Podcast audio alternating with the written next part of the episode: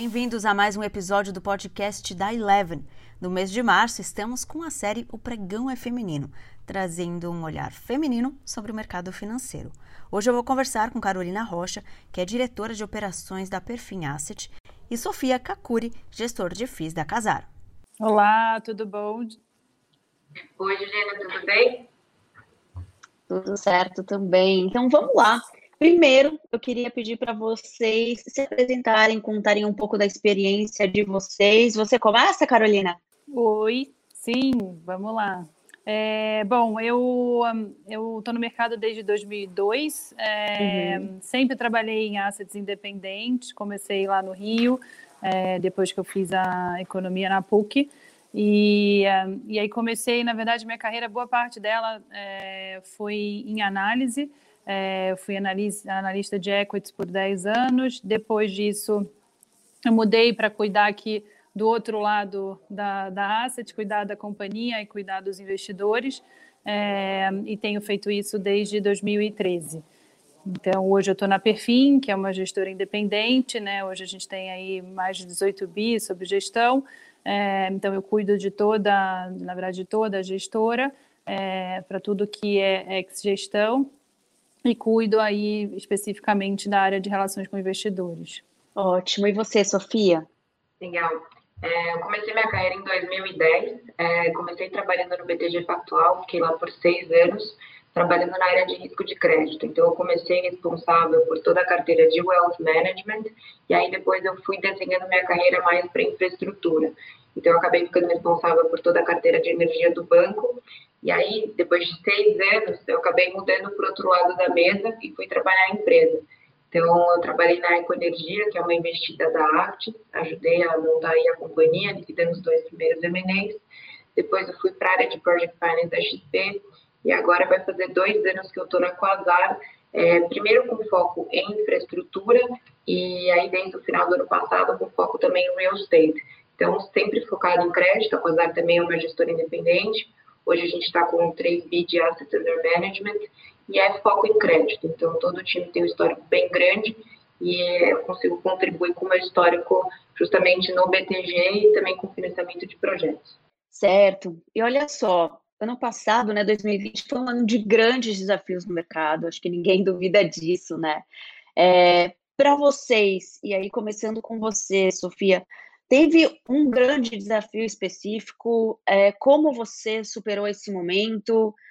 Né, quais foram as suas estratégias em 2020? Eu acho que exatamente um ano, né, quando tudo começou, a gente imaginava que seria muito mais rápido, né?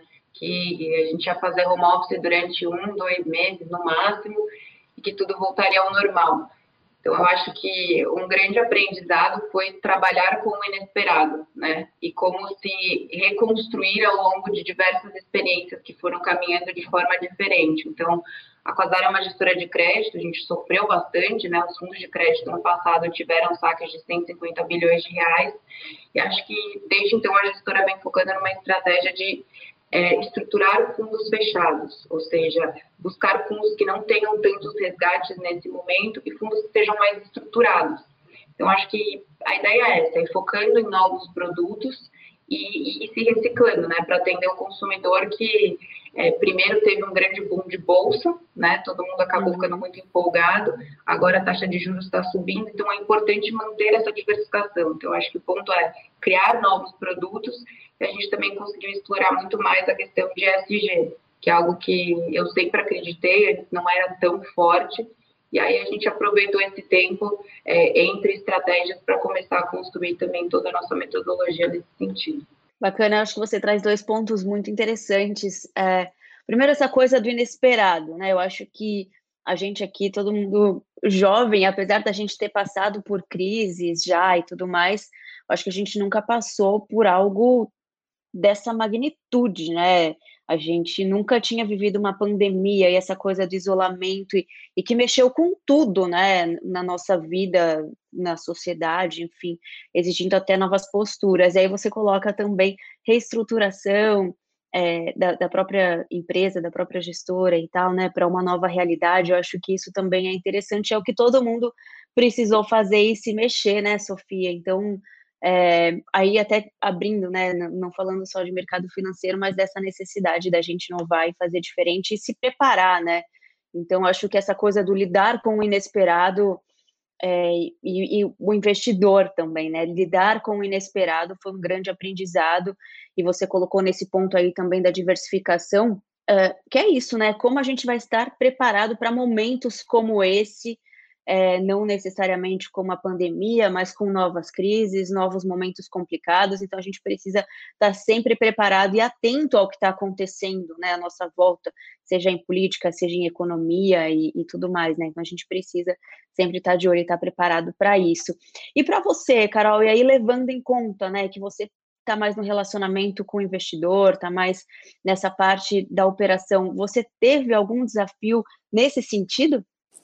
Ah, com certeza no começo, de fato, há um ano, né, ah, quando tudo começou, eu acho que o nosso maior desafio foi, na verdade, é, como como ajudar os investidores nesse momento, né? Dar a mão para eles para entender o que estava acontecendo. Na verdade, um, um, acho que um negócio inesperado para todos, né? Assim, é, em termos de, acho que mesmo com os meus quase 20 anos de mercado, a gente nunca tinha passado por uma crise como essa, né? Ela tinha, ela tem um caráter muito distinto do, de uma crise simplesmente uma crise econômica política.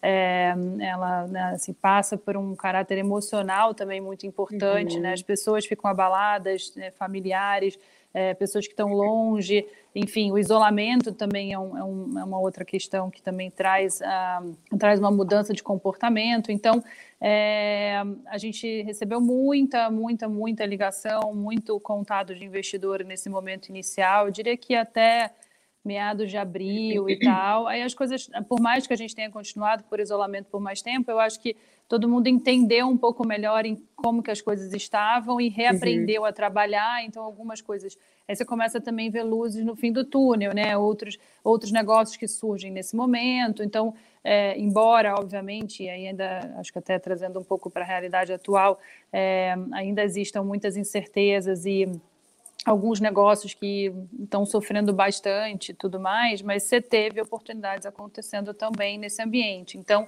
é, aí acho que sai daquele cenário um pouco mais tenebroso, né, de que, gente, parece que o mundo está acabando, e, e começa -se a entender que é, as coisas elas têm uma outra forma de. Eu não gosto tanto desse clichê do novo normal, mas ela acaba criando uma nova, uma nova forma de fazer e oportunidades vão surgir, sempre terão. Então, é, e aí eu acho que, aí olhando um pouco para dentro de casa também, eu acho que a gente acabou, na operação foi mais rápido, eu acho, para a gente se adaptar.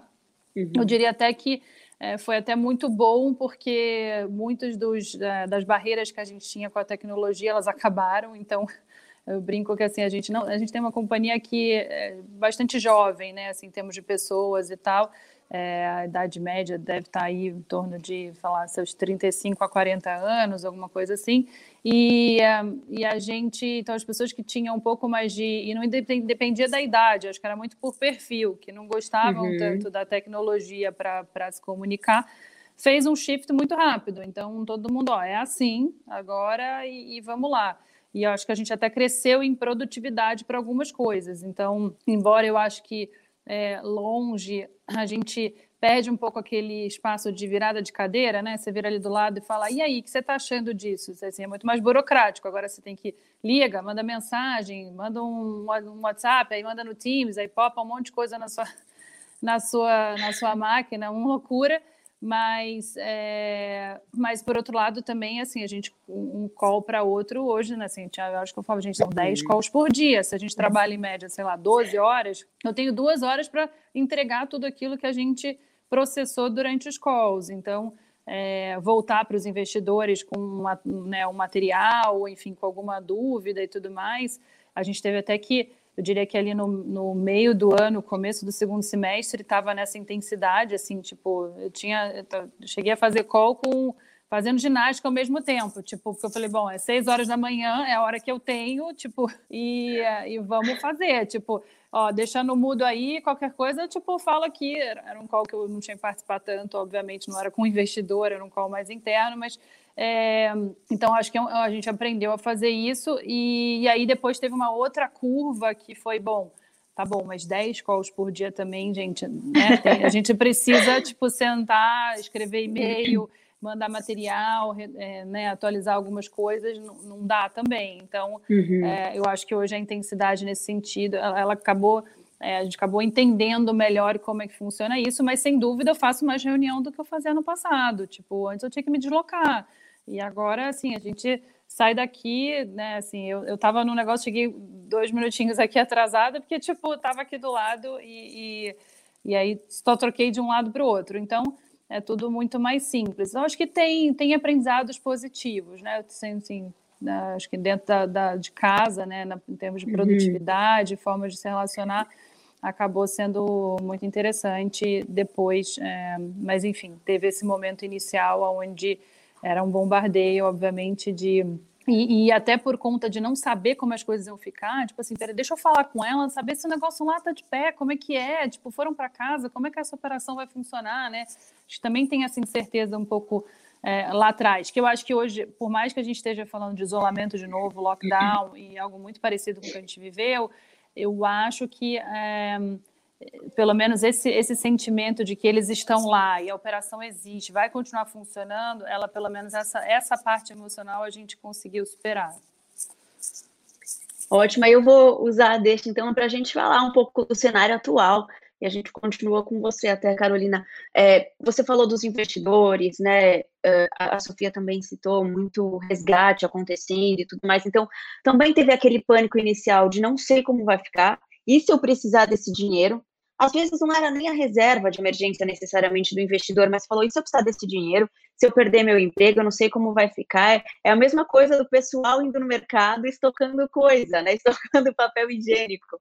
É, entra naquele desespero inicial, peraí, deixa eu me preparar aqui, deixa eu ter o dinheiro na mão, porque pode ser que eu precise, e depois isso se ajusta e a gente entende uh, como conviver né, com o que está acontecendo. E aí você coloca isso, a gente está agora vivendo uma restrição maior novamente, né, mais rigidez, ou uma busca de uma rigidez maior no isolamento social em vários estados do país, inclusive aqui em São Paulo. É, você Carol falou, né? Tá todo mundo mais preparado. Então, para a empresa, por exemplo, tá todo mundo mais preparado em como trabalhar à distância e tudo mais. Não tem mais aquela dúvida de ah, como vai ser, como uh, o fulano vai fazer, como o parceiro vai fazer, ou como uh, as empresas estão fazendo para lidar com isso. Uh, mas vocês entendem que tem novos desafios? Como você vê o cenário agora para o investidor e quais são os desafios de vocês nesse momento?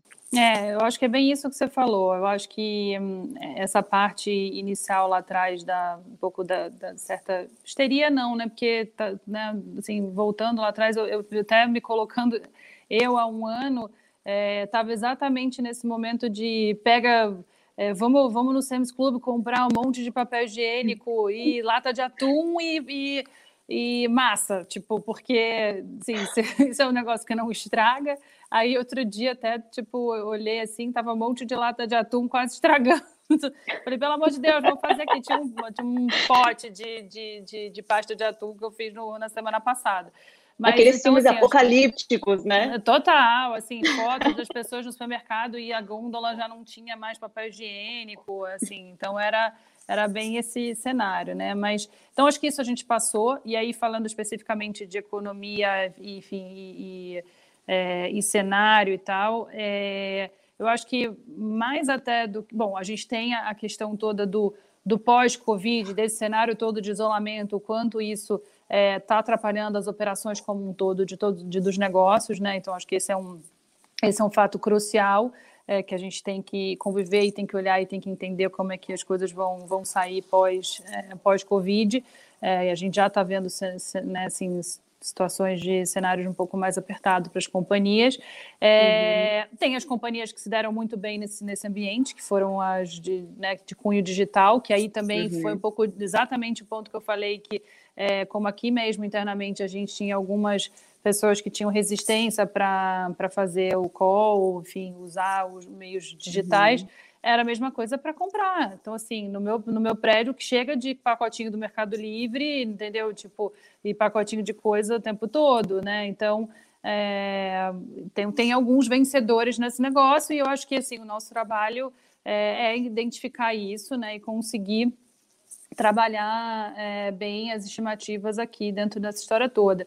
E uma coisa que a gente já faz sempre é assim, é tentar se dissociar do macro. E quais são as companhias que são bem tocadas, que conseguem é, superar tipo, desafios, porque desafios existirão sempre maiores do que outros. A gente está, obviamente, num ambiente de maior, uhum. é, maior desafio e mais obstáculos, mas então, assim, que companhias que têm uma gerência boa, que consegue é, assim, tirar o bom do, do, né, desses desafios é, e se adaptar mais rápido. Então, toca bem suas equipes, tem, tem bons treinamentos e tal. Então, acho que esse é um, é um ponto que vai sempre existir aqui na nossa forma de fazer e que agora a gente vai ter que usar com mais afinco, né? Então, é, e acho que até a Sofia estava falando de infraestrutura, a gente também tem uma frente de infraestrutura que, é, que a gente viu que, assim, já há muito tempo, assim, obviamente por conta da gente ter um, um, é, ter um leque de infraestrutura grande no Brasil, né, um, um gap muito grande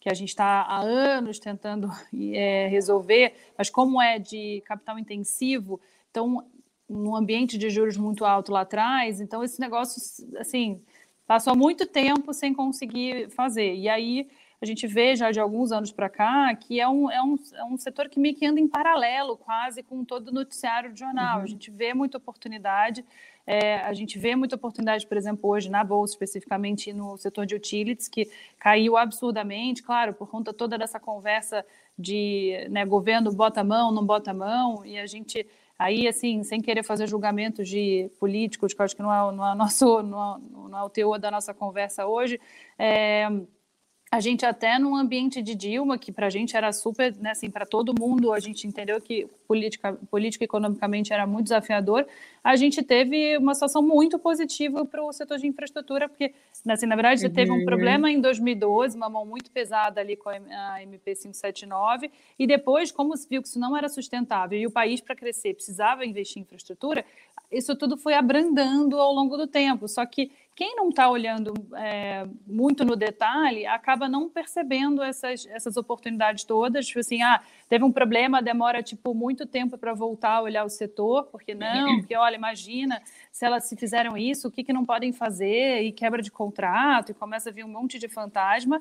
É, e na verdade a gente vê que se precisa fazer, isso é o tipo da coisa. E, e isso e isso tem, é, politicamente, tem um impacto muito positivo para o governo. Então, ele acaba que, como ele não consegue fazer é, sozinho, ele acaba tendo que incentivar o, o mercado uhum. de alguma forma. Aí ele fala um monte de coisa no jornal, mas aí, no fim do dia, ele precisa ir lá e, e abrandar e a coisa acaba sendo muito melhor do que parece, tá? Então, acho que quem está prestando atenção para isso, e a gente vem fazendo há um tempo, sei também do trabalho da Quasari, né, e também está tá olhando para isso, você acaba tendo é, é, um setor que vai andando. Então eu acho que é, é isso, é tentar tá sair um pouco dessa esfera de ficar olhando esse todo, o macro e tal. Eu até brinco com meus pais que já estão, né, obviamente, um pouco mais velhos e tal. Eu fico o dia inteiro vendo Globo News e, e aí é Covid, Covid, o mundo vai acabar. E falo assim, eu não sei, assim, eu tenho um monte de trabalho aqui, eu tenho um monte de coisa que eu estou fazendo, muita oportunidade que a gente tem, tem visto, a gente conseguiu crescer nesse ambiente. É, e eu, eu acho que a gente tem que talvez tirar um pouco aqui o espectro e, uhum. e tentar encontrar onde estão essas oportunidades. Não dá para pensar com a cabeça de antigamente, de que os, né, que os setores de antigamente são os mesmos setores, quer dizer, até é, mas assim, o, o, setor de utilities mesmo, o setor de energia e infraestrutura, teve uhum. mudanças uhum. muito grandes ao longo do tempo. Tem que prestar atenção nessas mudanças para poder capturar essas oportunidades. Então, enfim, acho que eu já falei um montão aí, deixar a Sofia também contar um pouco do lado dela, mas eu acho que é, é um pouco disso que eu, que eu vejo nesse momento. É, tem, tem o barulho político, tem coisas que assustam um pouquinho, sim, né? A gente não, não é que a gente não está passando uhum. panos quentes e tapando só com a peneira, mas é, eu acho que tem que desviar um pouco desse da falação toda e trabalhar um pouco aqui no micro, que você vai encontrando algumas coisas que são interessantes, sim. Bacana. E, e aí, pensando, né, do ponto de vista do investidor, é, eu acho que fica. É, essa dica ou esse alerta do quanto é importante ter uma ajuda profissional, né? Ter pessoas que estão de olho e conseguem ter uma outra visão desse todo, né? Porque a gente, leigo, que está aí no dia a dia, né, vendo jornal, lendo notícias e tudo mais, às vezes a gente uh, tem um, uma visão muito diferente, né? Não consegue captar e, e, e ficar de olho de fato nas oportunidades, né? Então, contar com ajuda profissional para investir é, é, sempre algo muito positivo e pode gerar um ganho, uma rentabilidade aí maior. E aí, então, queria uh, a posição, né, posicionamento da Sofia, como que ela vê tudo isso, e de repente, aí voltando até para a questão do mercado imobiliário, né, com esse cenário hoje, mais restrição, tudo isso mais rígido, então shoppings fecham, empresas que estavam, de repente, começando a voltar a atuar mais presencialmente, volta tudo 100% home office, é, como que fica a situação? Eu acho que é meio que a Carolina falou, assim, se a gente quiser focar no apocalipse, ficar nessa espiral, nesse círculo vicioso e não ver absolutamente nada, a gente vai ficar. Mas sim, existem setores que são descorrelacionados, e acho que justamente, como você falou, o papel de ter um analista, de ter uma pessoa que ajude nesse sentido, é justamente focar em empresas que às vezes é, não estão é, lá na Bolsa, não são empresas listadas, são mais empresas de crédito privado, onde tem oportunidades. Por exemplo, é, o setor agro. Tem muitas oportunidades de empresas que estão caminhando bem, que estão performando bem. Esse é um setor que, às vezes, o investidor não olha tanto. É, por exemplo, infraestrutura. É, acho que, bem como a Carolina falou, assim, o governo ele não consegue sozinho, ele precisa da ajuda do setor privado. E assim, com a taxa de juros da forma que ela está, o investidor ele precisa se profissionalizar, ele precisa ver pontos de vista diferentes. Então, a gente vê um crescimento grande é, no número de FIPs. Então, assim, é, é basicamente aceitar novas alternativas e tem coisas que não são palpáveis. Então, fazendo um comparativo de um fundo de é, imobiliário com um fundo de energia, é muito mais fácil para alguém e muito mais palpável você pensar numa laje na Faria Lima do que num parque eólico no Nordeste. Então, é isso, acho que é um pouco fugir desse paradigma e buscar é, rendimentos diferentes nesse sentido. E fazer diversificação de carteira. Então, não é que você vai pegar e vai colocar toda a sua carteira em ações. É saudável você ter um percentual em ações. É saudável você buscar liquidez e ter uma reserva para se sentir seguro, ainda mais num caso de incerteza mas existem outras opções. Então, acho que é isso, é um pouco fugir da vala comum é, e, e, entender um pouco mais as vantagens que existem nos diversos produtos. E aí, com isso, é, focar uma gestão séria, né? focar em processos, acompanhar de fato a performance das gestoras e conhecendo. Acho que é um pouco disso, sair da vala comum é, e buscar setores um pouco menos óbvios é, em produtos menos óbvios. Tem que buscar informação, né? Eu acho aqui na Eleven a gente bate sempre muito nessa tecla do conhecimento, né? O conhecimento é o melhor investimento, porque através dele você vai conseguir fazer melhores escolhas, definir melhor onde você vai aplicar o seu dinheiro. Então, essa busca pelo conhecimento é super necessária cada vez mais.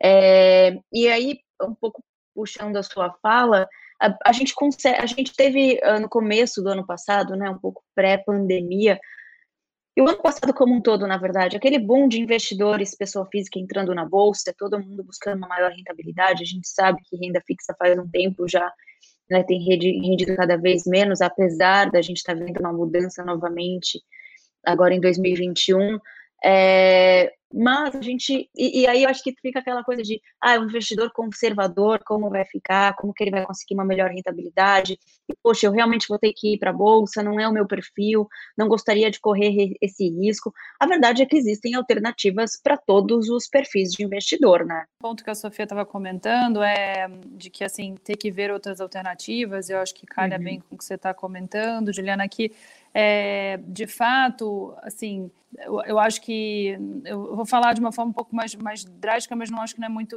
não é bem exatamente essa palavra, mas é, é um pouco sair da zona de conforto, né? Era antes uhum. muito, muito, muito mais simples investir quando você investia numa renda fixa e, e de fato essa renda fixa tinha uma rentabilidade muito alta, né? Então é claro que as pessoas têm outras atividades, elas né, são médicos, são dentistas, enfim, então elas também não, não dá para que elas tenham todo esse conhecimento profundo do que elas fazem e ainda ter um conhecimento super profundo de investimentos. E aí, obviamente calha um pouco com o que você comentou sobre ter é, assessoria, buscar relatórios que expliquem melhor sobre tudo isso.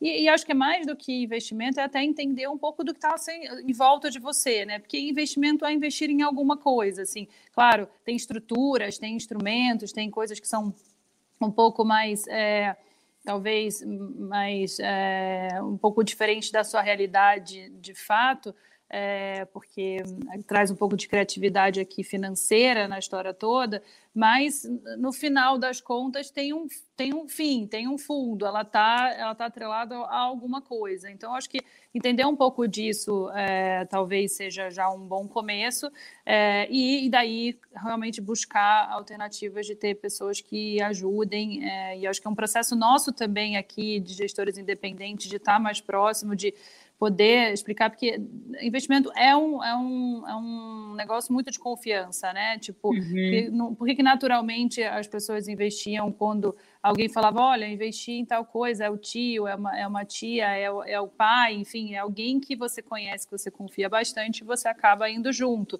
Então, como estabelecer esse relacionamento de confiança é, com, com os investidores que estão longe, né? Que eu acho que e, aí a gente tem, ainda bem que é, essa queda de juros todo veio com um incremento de tecnologia, porque imagina se isso tivesse acontecido em outro momento e a gente não teria oportunidade como essa ou como outras de estar mais próximo e as pessoas conseguirem entender o que a gente faz, né? E, e aí e toda essa cadeia, na verdade, né? Então é, eu acho que é passar um pouco disso, né? E, e, o fato de a gente estar concentrado na mão de poucos, é, que se conhecia o gerente, enfim, tinha tinha um pouco disso. Não quer dizer que estava tranquilo, porque assim, o fato de você conhecer, bater um papinho, tomar um cafezinho e, e ser, ser bom, e não é que a pessoa tivesse nenhuma indução errônea, mas é, é, era o que se tinha na época e, e, não necessariamente era bom, porque não era competitivo, né? Não tinha é, outras alternativas boas. Então, eu acho que hoje a gente está num ambiente tecnológico melhor para o investidor, é, com mais alternativas de investimento de fato, né, com, com o fato da gente ter descentralizado é, aonde está a concentração de assessoria de investimentos hoje. É, e então, e assim, a, a, gente do lado, as gestoras, todo mundo também, por competição, acabou tendo que trazer outros instrumentos, outros produtos que são também é, interessantes nesse momento. Então, é, como a, própria Sofia comentou, a história dos, do, dos FIPs, enfim, o próprio crédito privado, enfim, tudo isso é, a gente aqui, por exemplo, não faz crédito privado, mas a gente sabe, conhece, entende, enfim, e, e acho que de fato pode ser uma, é uma boa alternativa também, assim como os fundos de participação. Então, é, hoje existe uma, uma gama de, de alternativas, só que é diferente do que se fazia antes. Então, tem uhum. uma, uma curva de aprendizado para todo mundo, não tem jeito. Para nós, como, é, como os, né, o, quem está aqui criando esses produtos e trazendo esse produto para o mercado, e, obviamente, os, os, investidores também de sair um pouquinho daquela alternativa anterior é, para, obviamente, ter que tem que rebuscar um pouco mais a carteira, não, não tem jeito.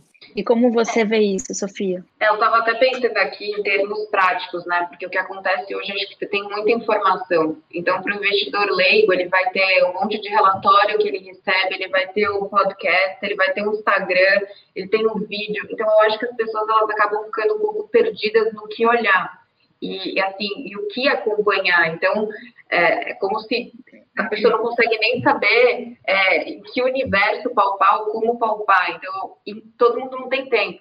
Então, eu acho que, como a Carolina falou, essa questão de ter podcast, você está na esteira, você está na academia, você foi andar, você pode escutar. Então, eu acho que são novos hábitos, é uma nova forma de comunicação que ficou muito mais próxima. Então, acho que antes não existia isso, acho que é uma forma do investidor se informar e ninguém consegue ler um relatório de 50 páginas mas talvez um podcast de 5, 10 minutos que fala do relatório de um fundo, se você fizer isso e for acompanhando, você começa a ter uma sensibilidade um pouco melhor. E aí também, assim, tem muita influência, tem muita gente que fala, que apresenta. Acho que é importante tentar buscar um filtro de pessoas que de fato estão informando. Então, tentar fazer um check entre a informação que está sendo passada uhum. no site oficial da companhia com o que a outra pessoa está falando. E acho que é algo aos poucos. Então, assim, é de fato sair dessa renda fixa que estava todo mundo acostumado, que de repente você tinha lá em 2015 é, CDI a 14,5%, agora você tem dois e, e, é isso. Acho que é, é buscar novas alternativas e ir aos poucos. Não é para você chegar do dia para a noite e mudar toda a sua carteira. Acho que é começar devagar, é se aventurar. É, acho que é um pouco, é um pouco disso a minha visão. Acho que tem espaço é, e, é, é, devagar. Ninguém faz mudanças tão, tão bruscas. Adorei, adorei as dicas da Carolina, da Sofia também. Acho que essa busca do conhecimento e você colocou um caminho bem legal, Sofia. Acho que hoje tem bastante gente falando sobre o mercado financeiro, bastante gente dando dicas e é fundamental, né? Não seria diferente no mercado financeiro. É fundamental você entender quem você está ouvindo, onde você está buscando essa informação, realmente aquela pessoa tem credibilidade, tem know-how para estar tá falando aquilo que está falando, da onde está vindo aquela informação, né? Isso é fundamental para tudo no mercado financeiro, não seria diferente. Sofia e Carolina, obrigada pelas dicas, por tudo que vocês deixaram aqui para gente, obrigada pelo tempo de vocês. Obrigada a vocês, gente. Obrigada, Juliana. Obrigada, Sofia. Obrigada, obrigada, pessoal. Tchau, tchau. Tchau, tchau até mais. Bom, espero que vocês tenham gostado desse papo, foi cheio de conteúdo e dicas para os investidores. E se você quer mais informação sobre o mercado financeiro, siga a Eleven nas redes sociais e também no YouTube. Beijos, até o próximo. Você ouviu mais um podcast Eleven. Fique por dentro de todas as informações mais relevantes do mercado é só se inscrever no site www.elevenfinancial.com ou seguir a Eleven em qualquer uma das redes sociais. Esperamos você no próximo podcast Eleven.